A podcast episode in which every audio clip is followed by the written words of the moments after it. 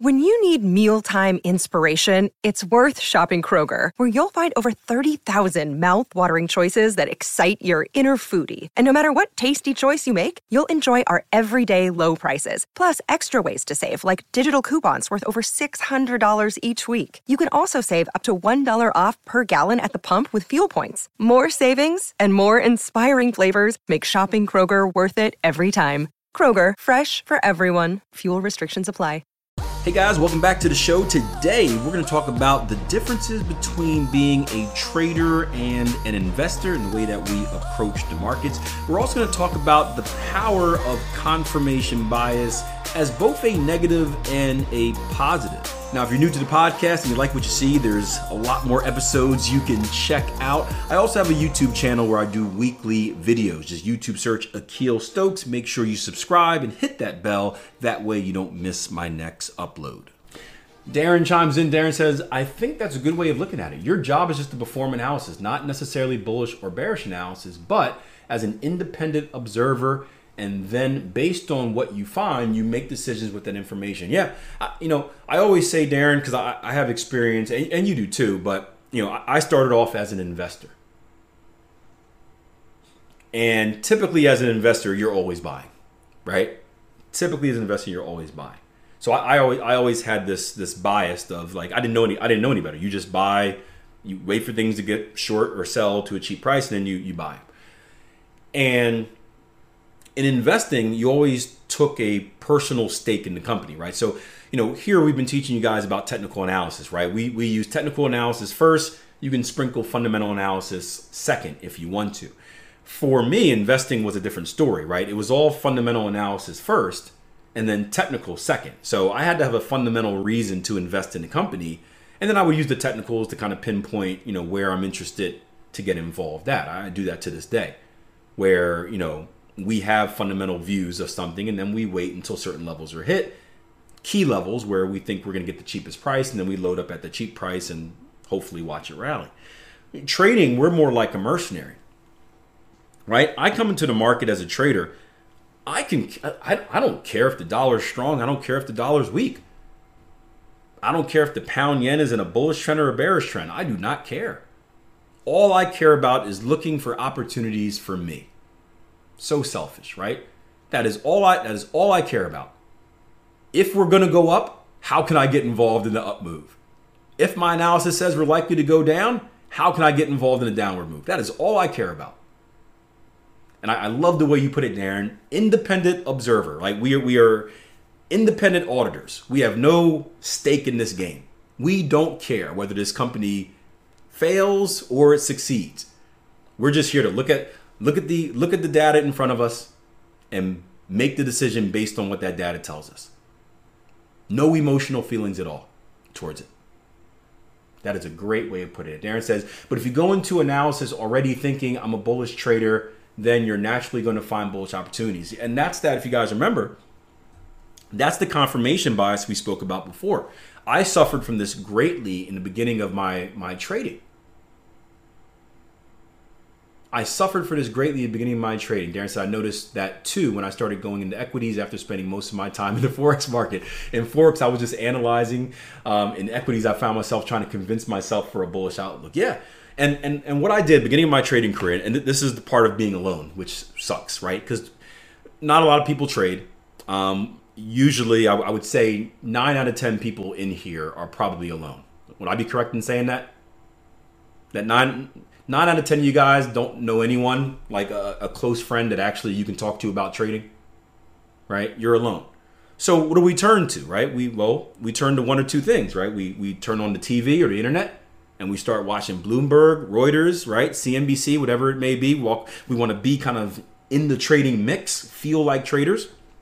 Or we go to trade forums or whatever on social media you know whatsapp or something like that right? And in either of those places, we hear a lot of junk because people like to talk, right? On TV, it's a business. It's a business. They have to talk, right? They're sell- they're selling an entertainment service. They have to talk. Funny story. I don't know if I told you this, Darren. So I got invited to go to. I I, I still feel like this was a mistake, but I, I stick to my principles. I got invited to go on Real Vision. Uh, I don't know if you guys are familiar with Real Vision. I got I got I got invited to go on Real Vision and do analysis, and I had to tell them no last minute because there was there was nothing of interest. Like the, there was nothing of interest in the market, and I refused to go on there and just like talk for the heck of it, like because it would be very boring, right? It, it, had I had to pick a specific pair. I can only stick to that pair and and all this fun stuff. And if I would have went on there, I would have been like this: Hey, Akil, what do you think about the dollar Canada? I got nothing.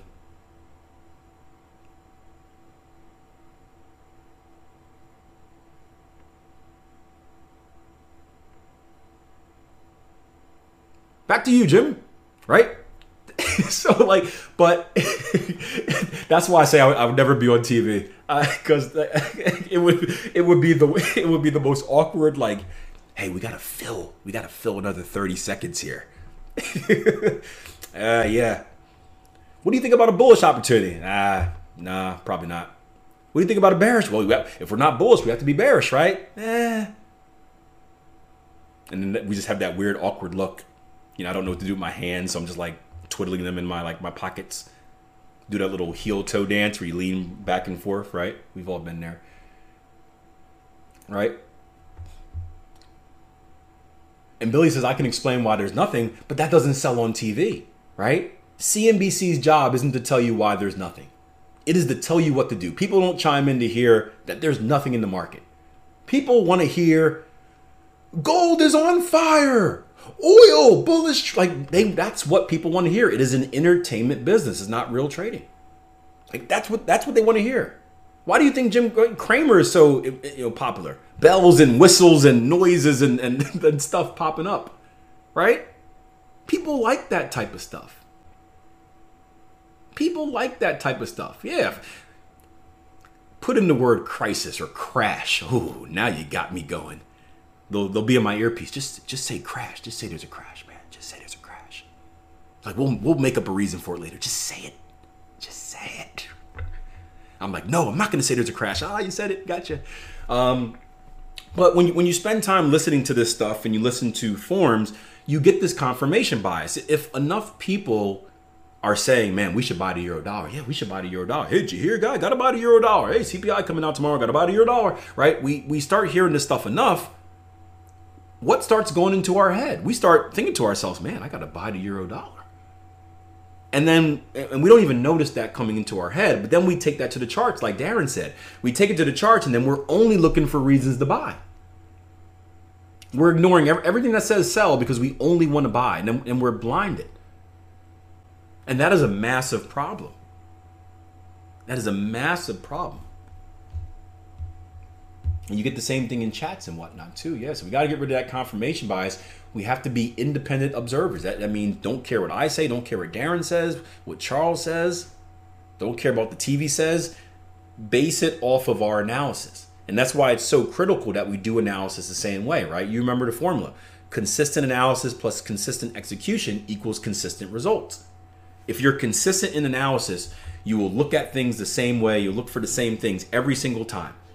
You're uncompromised. That CTS system we talked about, right? You're going through your checks. One, two, three, four, five. You're uncompromised. If then, if then, you're uncompromised. That's why it's so important. We need to bring that consistency. Hope you guys enjoyed the episode. If you want more educational content, make sure you check out our website, www.tier1trading.com. You can check out our services as far as coaching and mentorship. You can also play around with some of the stuff we offer as far as workshops, webinars, and of course that 14 day trial membership. That way you can get a feel for what we teach, how we teach, and what our community is like before you make any type of investment. That's www.tier1trading.com. If you're serious about becoming a consistently profitable trader, I suggest you check it out.